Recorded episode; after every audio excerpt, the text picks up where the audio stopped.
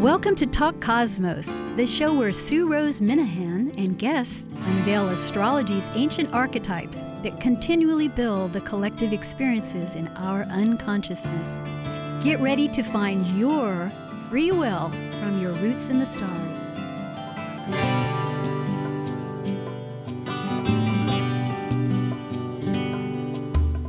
Hello, I'm Sue Rose Minahan, Talk Cosmos, and today is August twenty-fifth, two thousand eighteen.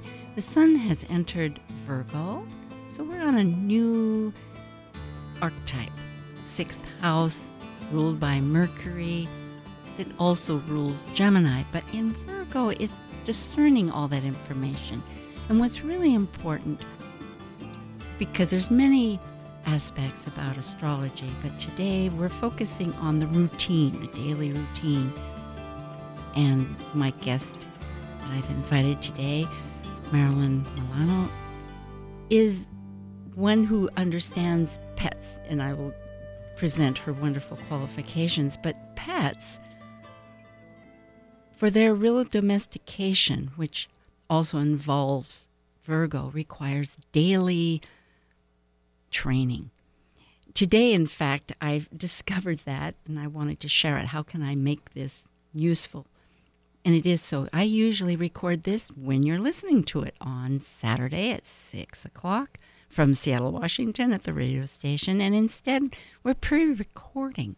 So my time element was totally shifted. Suddenly, half an hour before, I realized, whoops, I think I miscalculated the time. That is so evident with our daily routine. We get into a habit, and it reinforces for positive reasons as well as the negative. But that aligns with the purpose of Virgo, which wants to perfect ourselves. We want to make those wonderful assets that we were so happy of exhibiting in our Leo sense of manifestation and legacy, getting ourselves prepared for the next event of meeting a person, the other, in the seventh house. And I'm speaking astrologically because the signs really relate from one sign to the next. So in Virgo, as we will be for this next four sessions of conversation, this is a show that involves conversation between myself and the guest. And for some, they have certain expertise. It might be a little more on the interview process, but it is that discussion. And so our daily habits and our daily routine is much like emphasized of importance. We have that choice how to organize, which is, again, a Virgo trait. Without much more to do, Marilyn Milano is also a host here. She has her own show on eleven fifty K K N W, which is a radio station, A M radio station in Seattle, Washington. And the name of her program, which airs on Tuesday mornings from nine to nine thirty, is Love Has Many Faces. It's all about pets. Marilyn has had pets since two years old. In fact, she involves her time as a volunteer with the Seattle Shelter Pest, Pet Loss Department as a grief support volunteer. Marilyn's also a musician. She writes songs and performs. Many aspects that she involves her love of pets, as a matter of fact. Because the show tonight is based on Virgo, and it's how pets give service daily of unconditional love. One comment also about Virgo is it's the opposite of Pisces. And as an axis, although there are twelve signs in the horoscope, there are pairs of opposition, polarities that give strengths and weaknesses of each. And more than that, of a whole dimension. So in Virgo, it's domesticating the wild. And Pisces is the wild, because Pisces is the collective all that, that we are unable to control, like the weather, such as in Seattle with our smoke that's coming into the city, but waiting for the ocean winds to blow aside. But here in Virgo, we take pets animals, and we domesticate them. So, Marilyn Milano, hello, hello. Hey, welcome. I'm, I'm so happy to be here. It is a real treat. I've been wanting to work. Well, I don't know about work. This isn't work. This is play. And uh, but Virgo does remind me it is a lot of work. You know, there's with pets. Yes, yes, I could. I could tell you boring stories for hours about the work involved with pets, but the love far outweighs it. So, isn't it true? And the unconditional love that animals give. And I know you've were, been, had pets. I know since you were two. Yes. Yes. And so there must have been a huge attraction, because a lot of people may be around pets, but it's not something that matters to them. Right. And it's very interesting, because I would say I was almost born with my love of pets. So uh, we got a dog when I was two years old. Sadly, he was stolen, but we had another dog at, when I was four, who lived to a ripe old age. But even during that time as a child, when I wasn't able to necessarily make, you know, cognitive decisions about loving pets or not, I remember that I slept in a bed with about fourteen different stuffed animals. I had Spare Ribs, my little skinny dog. I had Morgan, this little kind of plushy white dog that squeaked. Um, I, and I've just always had a heart for them. I've loved, I love all animals. I have a soft spot in my heart for all of them. But just as we are attracted to certain people or or jobs, I think that we have like a heart connection sometimes with certain uh, certain animals. I know that my real soft spot and connection has been with dogs. And um, I particularly have a heart for the spaniels. But like I said, I really haven't met a dog I haven't liked, I- unless it's a scary one. But, uh, um, yeah, I-, I think it's just always been there. It's interesting you say spaniels. I was reflecting this week, which I do for each, of course, trying to fo- determine the subjects and the thoughts. But when I was a, starting school at five, which you go to kindergarten, and after the first day of being introduced from my mother's walking me there, I would walk to school, and every day, I think it was a spaniel, would come and gr- meet me at the corner and walk with me. I was oh. sure that this dog was like a guide yes. that was taking me to school. So and I sweet. felt so confident.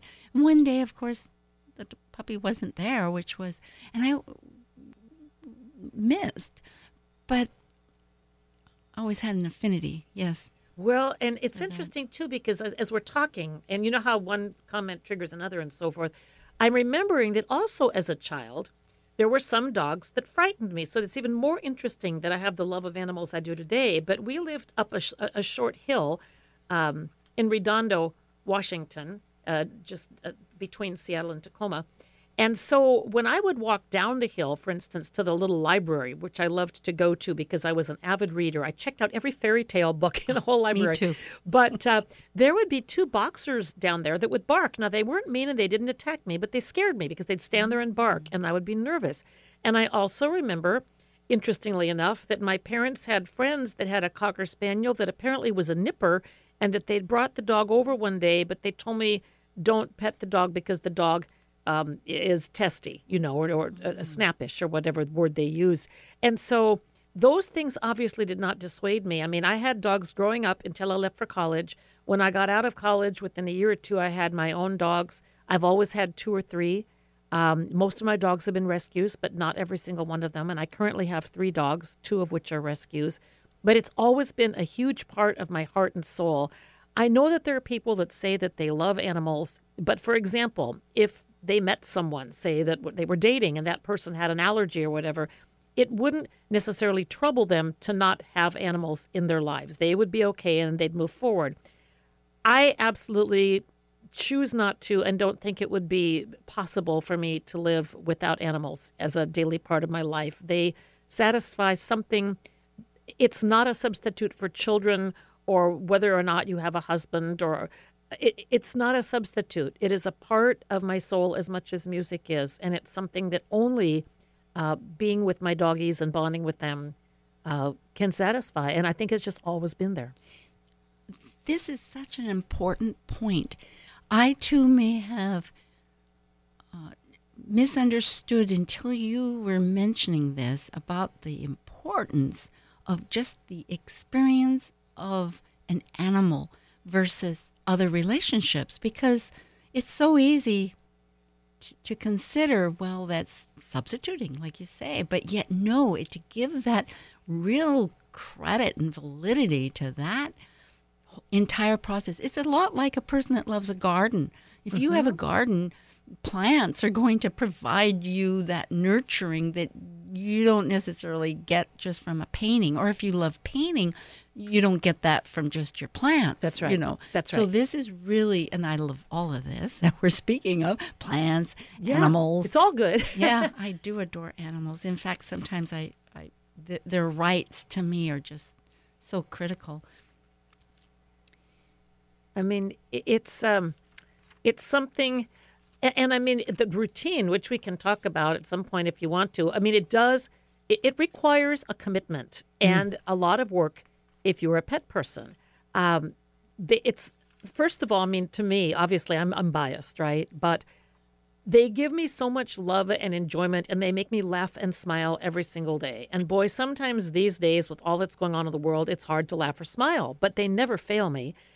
They may be a pain in the behind sometimes. Um, I've got little Tuxie, who is a stealth nibbler. I have had to be disciplined and learn my routine in terms of putting things out of his reach, because he's not an avid grabby chewer where you're going to be aware of it all the time. If you slip your shoes off while you're at the computer, you may be aware of a little noise down the road, and he may have chewed through your nice um, expensive support shoe or something. I broke a toe earlier this year, and I had these um, Mephisto shoes, and they're not cheap, but they've got great support. And I realized I'd slipped one off, and it's like, oh my gosh, Tuxie is nosing that. Unfortunately, I retrieved it in time. But so, I mean, there is a routine. There are things you have to look out for. Um, there is obvious. There's the obvious stuff like pottying, you know, and feeding, and any medications they need, making sure they're taken care of. But some people just think, okay, I'm going to get a dog. I'm going to bring it into my house. I mean, and this would apply to a cat too, or whatever. I'm going to get a dog, bring it into my house, um, and it's all, it's going to automatically kind of know what to do. It will never chew. It will never piddle. Um, it will walk perfectly on a leash. It takes time. It takes investment. It takes discipline. I am not the world's most disciplined person. um, I've had to learn to be disciplined, but and I'm not like a super disciplined trainer. For example, my dogs are wonderful and loving, and they know sit, and they, you know, know th- to take their treats and so forth. But, you know, can they do like amazing things with my hand command or whatever? No. Um, and there's also a balance there, too. And I'm rambling a little bit, but this no, just please, triggered this a thought. Um, one time, many, many years ago, I was walking uh, with a friend on a track at a high school just, you know, to get some exercise. And we encountered a couple with a beautiful dog. And uh, I think his name was Mozart. It was a beautiful mm-hmm. standard white poodle. And the dog had the most incredible spirit. There was so much joy and energy and love and light uh, in this dog's eyes. And we commented on that. And the owner said, you know, we had him in some rigorous training, but we took him out of it. He's well-behaved. He's a loving dog. But for this dog, the actual rigorous training was breaking his spirit. And so I think every animal is unique, as people are. And there is a level of training to which we can go with some and with others. The method of training is important. But whatever we're doing, it's going to take discipline. It's going to take paying attention. You have to watch if you've got dogs or cats that they don't get into things. It might mean dog-proofing or cat-proofing your house. And I've had people I know who have said, oh, you know, I'm going to get a dog. And then they, they babysat somebody's dog for a short time, and they just totally weren't prepared. And, and yet once you work in that routine, it's amazing. And it's wonderful, and, and I work my life around it, and if I have to travel, there's people that can come and stay. But you do need to kind of be aware that you will alter your life. But to me, what they give me back personally is far beyond what I give to them. I mean, and, and even medicine has said, you know, there, there are studies that show now that when you hold mm-hmm. a dog or a cat, the blood pressure can drop, uh, the oxytocin, you know, the, the hormone that's the good hormone, the feel-good hormone, those levels go up. I always have said if I didn't have animals in my life, I would probably be running around somewhere like looking like a picture of Munch's The Scream, you know, just hollering or like out of control, just with angst. And um, so, yeah, so I mean, that's that, that's just a little tip of the iceberg. But indeed, when you speak of the fact of the personal uh, need for discipline and control, it reminds me very much of of of, of listening to another person, Danielle McKinney, who is uh, intuitive, and she learned through animals, and that they have a soul contract with us, meaning that in any relationship, And with animals, it requires a, a set of, uh, I'm trying to think of the word here, um, not characteristics, but but a, a relationship of, of, of, of give and take. Mm-hmm. And yes, there is this unconditional love that a pet has, along with their needs of protection and, and aligning for the person. But yet it draws out of us that, that well, perhaps thinking of the fact that taking a, a dog on a walk, mm-hmm. you know, just that simple example mm-hmm. where a person gets exercise. And mm-hmm. a lot of times people say, I need a dog, I need to give him a walk. And then they both participate. And but the other fact that I love that you mentioned is paying attention to the animal. It's not one size fits all. Mm-mm. For instance, if you get a little dog that needs, what's that great dog that loves to run around so much? It's a Jack Russell Terrier. Yes, thank you. Yeah. It's like of all the dogs. In fact, my husband always speaks of that of wanting that dog, and I think, oh boy, that really they're high energy. Yes, yeah. We need a little space for that, which we don't have. So of course, is a we both love animals. So important. It's that detail. And again, this is a Virgo concept of the details, you know, information, but it's pertaining to those details and organizing, figuring out, like in a day, how is one going to attend?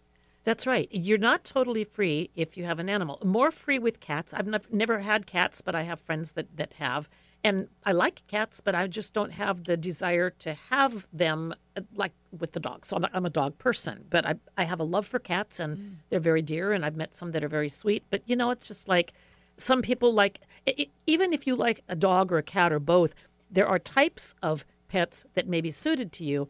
And so it takes a little work sometimes to think and understand and to match what that right fit might be. And in the work I do in animal rescue, Uh, talking with various groups on my own show over the past two years, making sure that you take the time to understand what this particular pet might need and what you might need is important in ensuring a good match. And so if you, let's say that you really like to sit around and watch T V and munch Cheetos, and there's nothing wrong with that, but you're kind of a couch potato. You maybe have a busy work day when you're off, you like to chill. And you think, okay, I need a dog like a, I need an Irish Setter because they're active and I'm going to take that dog running and everything. But that may or may not happen. It's sort of like if you try to choose a pet that you want to change a part of who you are, that might or might not be the point. If you're somebody who loves to snuggle on the couch, a Cavalier King Charles or like a, a pug or something, I mean, you can research these animals and find out, but there are breeds that are more likely to want to sit and cuddle with you. And there are breeds that need to work and to use their intelligence, the Australian Shepherds, the Cattle Dogs, um, some of the working breeds, and they will get frustrated if they don't have that. So it's understanding your own lifestyle, asking, you know, if I want to make a change, am I going to be disciplined enough to actually start going on walks and runs or taking the dog to the park? Or do I want to embrace who I am and where I am right now and find the dog that's going to need what I have and I have what that dog needs, and making sure that that match is good. And then as that animal spends time with you, you learn and understand and communicate more. In that sense, then, because I know you do the volunteer work, for which is a whole area that I want to touch in on, mm-hmm. but to help people, do humane societies, or are there methods of or, or departments that help people understand this? I know your show does, Love Has Many Faces, on Tuesdays, reminding people at nine yes, o'clock on, yes. you know, listen up. Please, yes. yeah. Um, which is fascinating. I mean, eleven fifty K K N W has so many alternative talk on all these wonderful subjects. Yes. But still, how does a person get help that way? Well, there are several things. I mean, first of all, now with the internet at our fingertips, it's easy. If you're if you haven't been a pet owner before, or maybe it's been your childhood since you've had a dog, but you want to bring one into your life, I would think in terms first of like what breeds are you attracted to? Just like we're attracted to certain kinds of people, I think people are attracted to certain kinds of dogs. I've always had an affinity for the retrievers and spaniels. But then go online and do some research about what these dogs need. Is this a high-energy dog? And, and some common wisdom isn't necessarily intuitive. For example, like you mentioned, the Jack Russell. Not all small dogs are suited for apartments. Not all big dogs need to run all the time. So mm. do your homework, use that, think in terms of what you're attracted to. And then, yes, most shelters, rescue groups, and humane groups do uh, try their best to make t- uh, sure oh, that they're good. suiting the animal to the I home. I wondered. That's and helpful. Especially with dogs on the far end of being active. I mean, like if it's a strong dog. And the bigger and stronger and more strong-willed the dog is, the more you will have to be a disciplinarian, even in the kindest way, to have control so that the dog isn't running roughshod over people or knocking them over. And if you're a, pats- a pansy like I am, and, you know, like are always smooching your dogs and want to kiss on them and stuff, and maybe maybe I don't have the strongest hand in terms of that, I know better. I'm not going to have an eighty-pound dog. I'm not going to have a dog with a strong will. I'm going to have a dog with a lot of spunk and personality, but I've, I've chosen Cockers because they fit that need that I have. And I've had mixed breeds as well. And uh, and so it's like knowing that, going with your gut, yes, doing the research, absolutely. and then helping with the shelters. And tucks. Let's talk about tucks, because this really illustrates that here I was a rescue dog, and I've known various people and family members that have rescue dogs, and for the most part it can be very positive. Some of them exhibit still a lot of issues. Yes. But in your case, it's a fascinating story and brings out that musicality, which is just so many elements here. Well, Tuxie, at the time that I was introduced to Tuxie, it was twenty twelve, and I already had two dogs, and two is a good number, but I've had three, and I'm comfortable with that. But at that time, I wasn't really looking for a third dog, and I got a call about Tux. And Tux was originally found, uh, he was living on the street with his owner. Uh, the woman was apparently arrested for drugs, and Tux went into rescue. So his first year of life, he spent living on the street. He had an owner, but was probably a rough life. And during that time, he, I think, developed some fear of men. So he went to live with a very nice woman, um, and she really loved this dog, but she lived in a senior housing community. It wasn't like a, a, a Seattle has many of but them. But there yes. are communities like uh, where they've got a, a homeowners association. They're individual homes, but they've got some rules. You're independent. Right. And so she had warned people, you know, Tux is a little nervous and he's afraid of men and so forth. But apparently one guy kind of kept getting down on his face and teasing him and stuff, and Tux nipped him on the hand. So in spite of everything she offered to try to do, the Homeowners Association would not even give her a second chance. They told her you have to get rid of him. So she called her rescue gal, which happened to be someone who had placed another dog with me. And I get this call, you know, such and such has happened, and Tux's current owner would love to know if you would be willing to foster him till we can place him. And here's the story. He'd nipped someone. Well, I've never had a nipper, and I'm like, oh, my gosh, I don't think I'm equipped for this. You know, as I said, I'm a little bit of a pushover pansy type with the dogs. And she says, no, no, he's really not a nipper. And I thought, well, I've heard this before. But anyway, I dragged my feet, right, because I was nervous. I thought this is going to be out of my bailiwick here. Dragged my feet, but I said, okay. And the, the reason I said okay is because this other person was in dire need about losing this dog. She loved him. She wanted to, him to go to somebody that she knew of. She knew of me, but she didn't really know me. And I thought, okay, I, I can go outside my comfort zone to help this woman feel better, and I'll take Tux for a little bit. And I'm sure he's a cute little guy. He's only two years old. He's going to get adopted quickly. So I finally picked him up. Um, he was fine, but he was a little nervous. If you dropped a pan or something, he'd run. Um, I would not. I would pat him on the head and go, good boy, good boy, and kind of like not get right down on his face like I do. And this went on for a little while.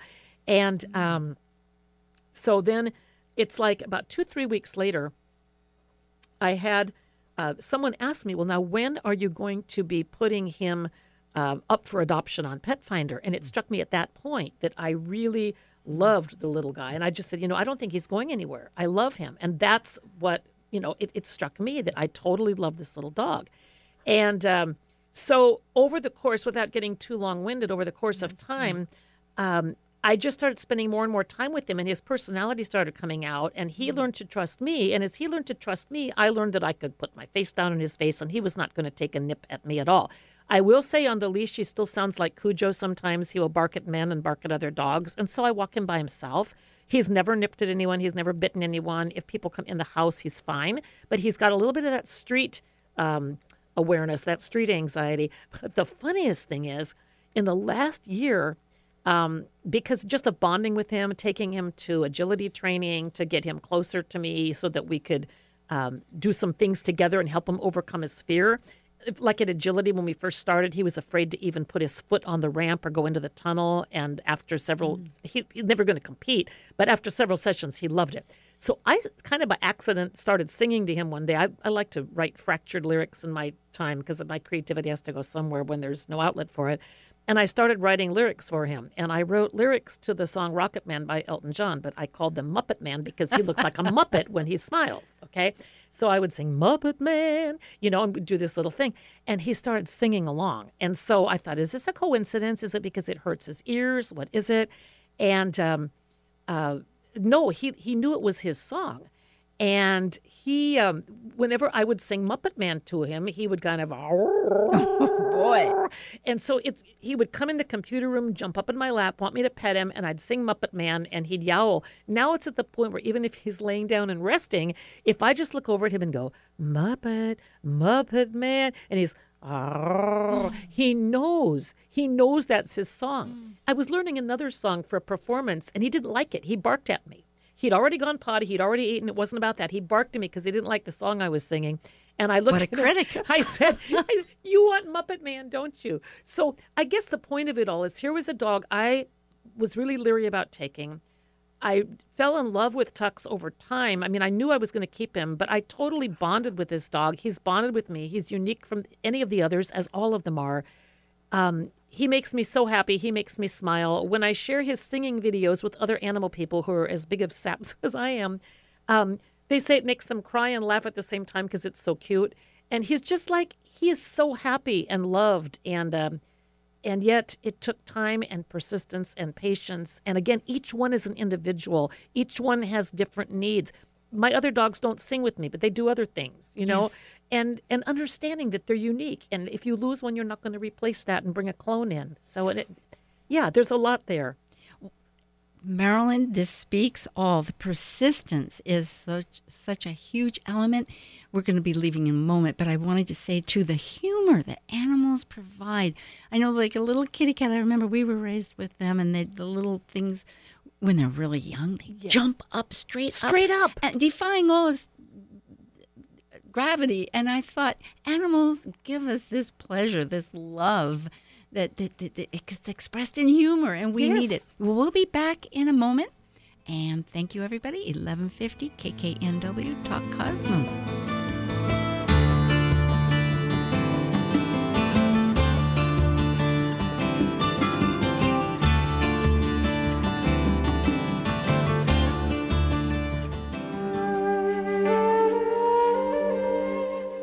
While we take a break from this week's edition of Talk Cosmos, let's take a look at this cycle's archetype.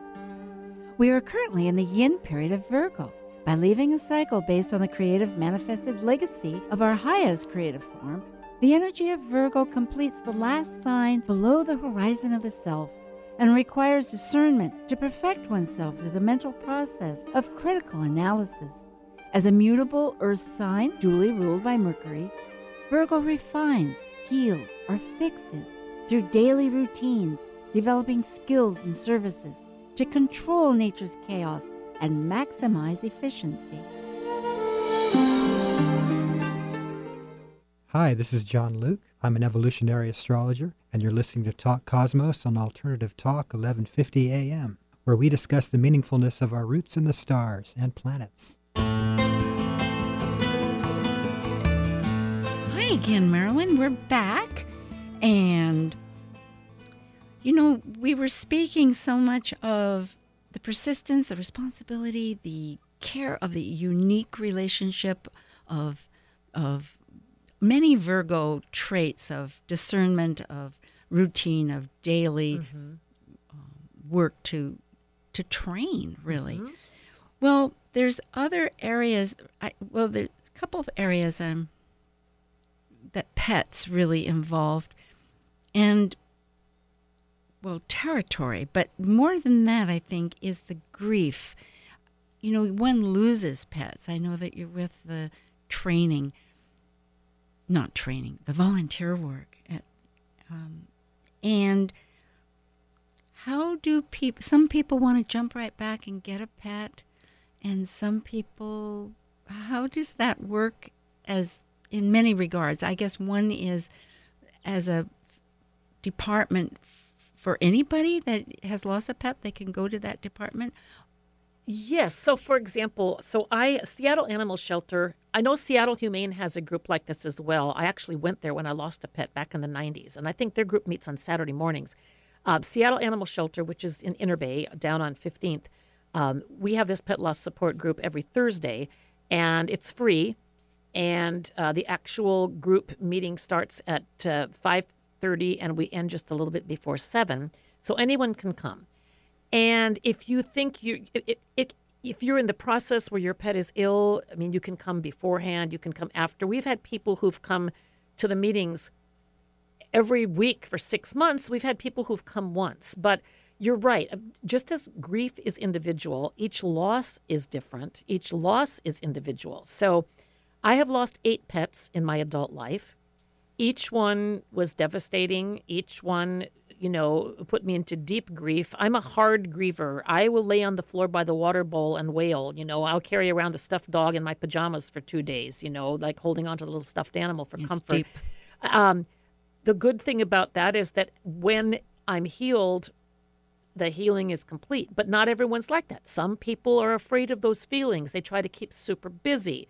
Um, some people don't have people to talk to. Uh, that's part of what the group is for. Some people come with their spouse or partner. Some people say they don't have anyone to communicate with. But anyone can come to this group.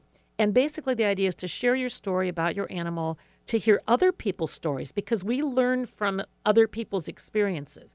In losing a pet, we have noted that there are some things that most people talk about. There's guilt. Did I wait too long to, to euthanize my dog?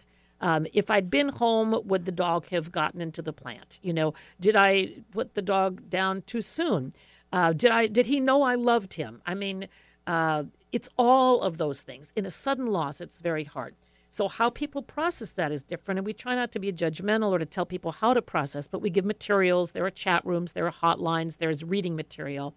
And as far as um, getting a pet afterward, my M O has always been to wait no longer than maybe a, a, a couple of months. But I've generally started looking right away. And it's never been that, oh, uh, Glory died. I'm going to replace Glory. It's been more that even though I might have another dog or two, that unique love now has nowhere to go. There's a hole. And there are so many animals that need homes. There are so many pets that just, that that they're put down across the country simply because they have nowhere to go. So my thought is always, okay, there's love to go somewhere. There's an animal that needs me. And generally, there is an intuitive way that that comes about. You might reach out to a rescue, and there might be one. You might see one online.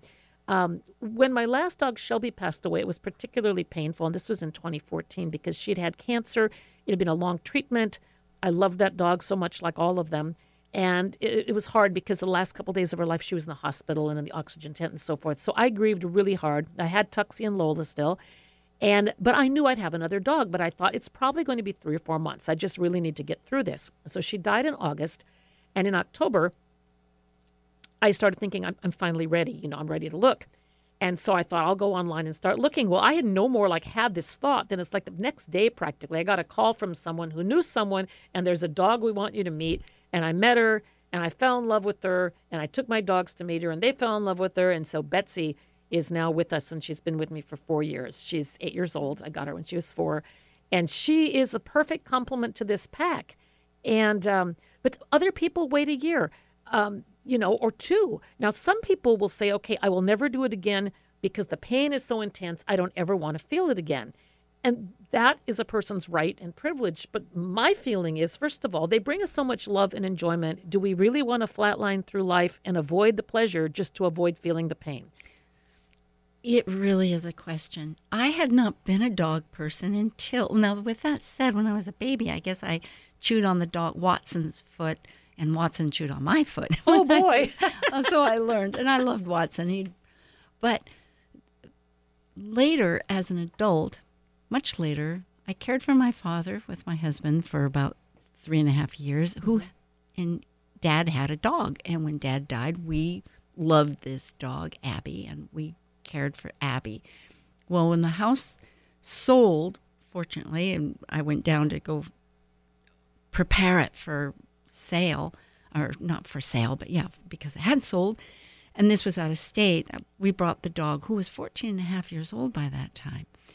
And Abby was so happy. It could hardly get, well, I'll back up, could hardly get out of the car. We had to kind of lift and get her back in. We drove down. And but when she returned to this little town, Santa Paula, California, there were other people that walked around the little community. Mm-hmm. And Abby, you could just see her perk up her body and waggle and wiggle and just so energized. She knew home. She knew her friends. Well, this is all within a week because I was there for some time mm-hmm. selling and preparing this home. Mm-hmm. But suddenly when we came home one afternoon, a few days later, we couldn't find Abby, and she was in the brush. There was a good an acre of property with a lot of garden mm-hmm. and, and area, mm-hmm. and she couldn't move. Oh! So we, my husband picked her up, and we brought her back to the veranda. It was a large, huge hacienda-type porch, ten-foot porch, covered in setter right next to where our bedroom was, and we realized that she... it was the end of her life. Mm-hmm. So we made the hard decision to find somebody to come mm-hmm. and and give her an injection. Mm-hmm. Well, in the meantime, my husband had laid down with this dog in the daytime, which I had noticed, at, this dog, Abby. But the point was, at night, suddenly she yelped this horrible sound. So I leaped out there and laid down with her. And it really is true that the the feeling that I experienced, this tremendous unity of spirit, mm-hmm.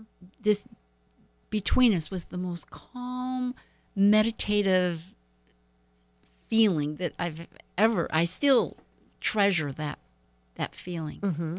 you know, and it, and it's, so when you think the long story of how to go from this ending, because a, an animal can really put a place. Now I'm a dog person. It's like I totally understand. Yeah, you know, and I don't have one in my life. Every dog, I'm the biggest aunt. Boy, I love that little dog. You know, but there's always fostering. Yes, we ex- need people. Exactly, and and the grief aspect, because I'm thinking here I had not figured out, but it's very true with Virgo grief. There's a mythology of Ceres. Are you mm-hmm. familiar with Ceres and Persephone? I've I've read all those stories in the past, but you would have to you would have to refresh yes. my memory. Where the mother Ceres loses her daughter Persephone to Hades, mm-hmm. Pluto, mm-hmm. on the underworld, mm-hmm. and of course the vegetation stops for half a year in her grief. This tremendous undying um, grief, mm-hmm. which really is what the loss of an animal that you've brought into your heart with this unconditional love. Yes. You know, the lack of, here it was the lack of fertility. And so then Persephone, who eats, who becomes the queen of the underworld, but returns.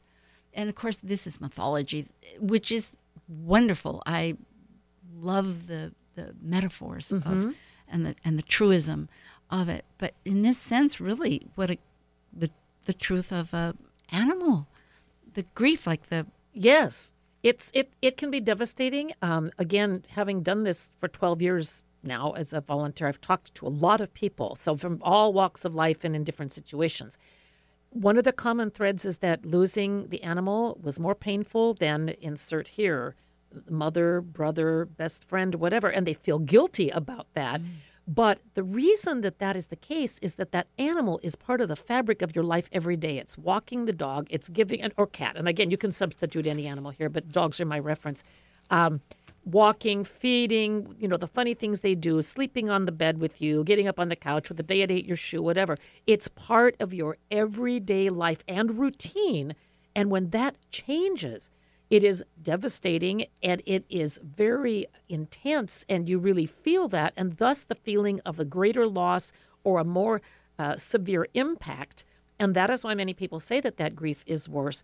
So is it hard? Yes. I've done it eight times. Did it help that I had done all this grief support work in terms of how I felt about the last one? No. Well, it helped intellectually because I knew how I was going to feel, and I knew that eventually I would come through it.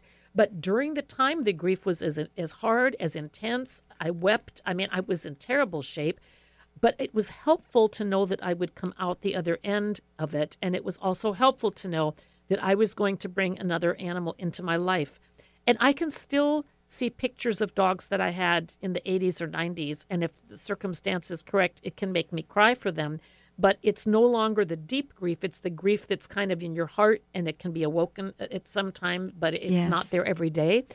And, I mean, I would just say that it's like a, it's like people who say, well, I'll never marry again because my husband mm. or my wife was a jerk, or I'll, I'll never, um, you know, I will never put myself out and give a speech because somebody booed or whatever. And so it's like if the pain is greater than the desire to connect, that's up to each individual person. I just know my life would be empty without animals. And so you take on, it's like what you sign on for, you know, and there's no guarantees. I mean, you can get a young dog. It, it could pass away suddenly. You could get an older dog you think has a year or two left. They could surprise you. But it's like knowing that that animal is here and giving them the best that you have and, and making the space for them. And then when that animal passes on, if there is love that can go somewhere, I've always looked at it like the love has to go somewhere. And the love for Lola is different from the love for Tuxie, which is different from the love for Betsy. So nobody replaces anybody. But as the old adage that I've seen on Facebook goes, if you've loved many dogs, you must have a very big heart, because it, loving one animal doesn't, you know, take away from loving another. And loving animals doesn't mean you don't like people. No, pet people are not, they don't hate people or they don't dislike children. Some of the craziest animal people I know have kids and spouses. And so, no, it's not that you're the crazy dog or yes. cat lady. Maybe a few of you are. Yeah. I joke about being one, but I'm actually very, um, I'm very mainstream. So, yeah, I, I don't know. To me, it's important, and it's a tough process. But, um, well, the infiniteness of love. There you go. The especially unconditional love, which is, well, when I think of unconditional, I suppose pets really, they still have their requirements because, you know, they they want their treats, they want their exercise, yes. they need their their treatment. Yes. And they and they're very protective. That's a whole nother element. And I'm, but trust, that's another huge part. I'm I'm thinking of that, the intellectual. I'm bringing in the the astrology of it mm-hmm. because uh, Virgo, which is ruled by Mercury, which is an intellectual sign, mm-hmm. it does help just knowing, you know, trusting, which is. Trust is not part of, that's more Scorpion. Well, you it, there's the trust of um, knowing that you can get through your grief, and there's the trust of knowing that you're capable. But the intellectual it. helps with that. Yes. Absolutely, yes. It does. By knowing intellectually that even though I felt like I had been run over by a semi-truck, mm-hmm. intellectually knowing that I would get through it. And as I said, there with no been, energy. Right. right. And there was a man that came to our group every week for six months. And it's finally, I remember one day he came in and he said, I laughed at a joke today, but I felt guilty because my cat is dead. And it was like six months ago. But that was when we knew he was starting to heal. And eventually he volunteered with our group for like a year or more. And then he moved uh, to Eastern Washington. So it, it didn't work out. But he was a great contributor. And his experience helped make him a very good volunteer. And many people find that that helps, too. They go through that and then they can share with others. It and, is the basis. That's right. And it's- someone asked me once, isn't it like the saddest thing ever? And I'm a big sap. I cry about people I've never met, dogs I've never met. I mean, I can get bogged down in it because I can just sit there and, and weep because, I mean, I feel this stuff. But um, the the point is, no, it's not the saddest thing, because even though I might cry with these people, I feel like, number one, I'm giving them hope that they can love again.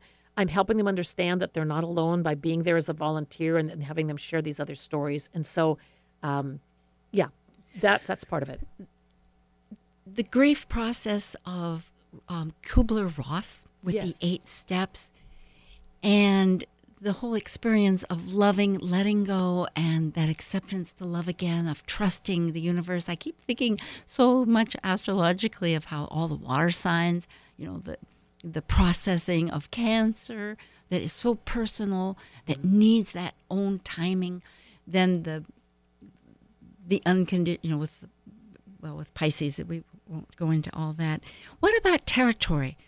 You know, animals, especially dogs and cats. I mean, one reason people have cats is in order to, because of their great hunting, mm-hmm. and to try to keep the other wild cats, like over in Hawaii, you know, the feral cats they keep out if you have certain domesticated pets that patrol that area. Mm-hmm. And I was a part-time uh post person, you know, postal service person, mm-hmm. one couple summers, and one I delivered during the the season, the summer season, which is a tough business because you're constantly on a new route all the time. Oh, boy. But every property, I had not realized, not having ever walked up to their house, had a dog oh my inside. Oh. Bark, bark, bark. Right. It was and a bit disturbing. It is. Now, again, you're right. They're, they're territorial and that their instincts are to protect. Um, some dogs are great barkers, but if anyone actually broke into the house, they would lick them to death. You know, I mean, they're not good. Other dogs, if somebody sets foot inside and they feel that their owner is threatened, they're going to be forced to be reckoned with. But they're barking to alert us. They're actually doing their job. Um, of course, that's where the training and the discipline come in. You want to work with your pet so that it's not incessantly barking and the neighbors don't, you know, all petition you to move out of the community. Um, so you want to make sure that there is some um, some control and some discipline. And if you ask your dog to stop barking or have ways to divert him or her, that those work. But that territorial, it, it's instinctual. Um, and, and I love it. I love the fact that if I hear Tuxie barking, I know that there might be somebody, you know, coming around or somebody's at the door. They've even barked when my timer's gone off on my oven because when you're upstairs, you don't hear it. And so the dog will be very persistent in barking and letting me know that. But um, and then in some cases, dogs are territorial on the leash, like Tux. I mean, he does not want people to come up to him if you're on the leash unless he knows you. But he's fine once you're in the home. Other dogs, the boundaries are soft. They're like, okay, I just want to pet you and I want you to be my new best friend. Um And then they can be territorial within the home. Um, you know how, how like, you joke about a couple and the man has his man cave, you know, and then the woman's like, uh, you know, nobody come into my painting room or whatever it is. And um, they can get that way with the toys. Some are more territorial about food, some about toys. But I, I think what I would stress is there is individual as people, and we start to learn, you know, what's the trigger? What, what makes this dog feel threatened? Um, what makes this dog want to guard? Um And again, it's when they start doing that behavior, how much of it is productive and at what point do we need to kind of step in and make sure and they're not out of control? Wow. So this leads me to think about a couple of things. One is relating to the owner themselves, that possibly maybe the person themselves doesn't have a lot of boundaries. Could um, be. You know, I'm wondering because pets are that dimension of, of ourself that, you know, a relationship complements what we don't have or helps define. I mean, the seventh house is actually in that sense, but relationships. And also in the training process, I guess we haven't, um, it takes persistence. And I know that love is really the rule, isn't it? Rather than the fear. Right. And I mean, I am not the expert in training, but I've had, I've gone through some dog trainings, uh, like some classes, and I've, I've read up on some things. And there are varying schools of thought, but more and more and more uh, reward uh, and uh, reinforcement is considered to be the best. I mean, there are some dogs that may be stronger willed, that may have some, some things that need to be kind of trained out of them if they've had a bad start. But my feeling is that it should never be training based on fear, and, and there should never be any abuse of the animal at all, and that reinforcement and reward. And um, you shared the story of the otter with me earlier about the respiratory. Uh, oh, yes. And that was reinforcing. They they taught an otter how to use a respiratory uh, Here device. In Seattle. Yeah, yes. Because of the smoke. And it was reinforcing and repetition. Had asthma. Yes, that's and see, they can have ailments just like us. But I believe that when the animal and you have the bond and they want to please you, they will do things. And um, there are various schools of training, but I always believe in love over fear. Illness. Now, suddenly that triggered another aspect of Virgo, because this is basically all threading. It's not, well, rather it is. I mean, I'm just trying to figure out how to explain uh the astrological or give reference, because life is a reference. As as below, as below, as above, as below, as below, as above, you know, the Hermetic philosophy, the ancients. And in this case, health is a big factor of Virgo.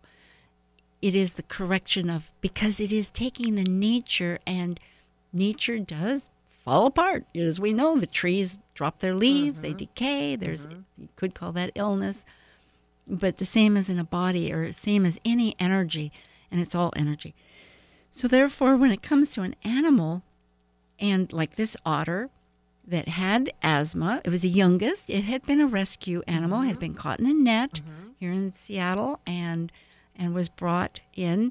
And it took a month of persistence, mm-hmm. this article said. Mm-hmm. Yes, and now it can breathe in and take the medication. That's, that's great. I love that. Yeah, and so it's, I hadn't realized this element of pets because they do get infirmed. I know that Abby had uh, difficulty walking. You know, Labradors yes. have that. They can get Actually, the, she wasn't a Labrador, but go ahead. But they, well, they can get dysplasia or arthritis or various yes. things. Yeah, yeah. So, yes, pets do become ill. Um, and there, then again, there's the, the need. We had a person yesterday talking about how they had to give the subcutaneous fluids to their dog uh, in the last days. And I've done that twice with animals, and it can be hard. Um, I just never wanted to put the needle in because I never wanted to hurt the dog. So in one case, the dog tolerated it. In one case, I couldn't bear to do it because I just felt the dog was fragile. So I took it into the vet every time and watched the bill get huge. But it's like yeah. their needs before mine, and, and that's what we did.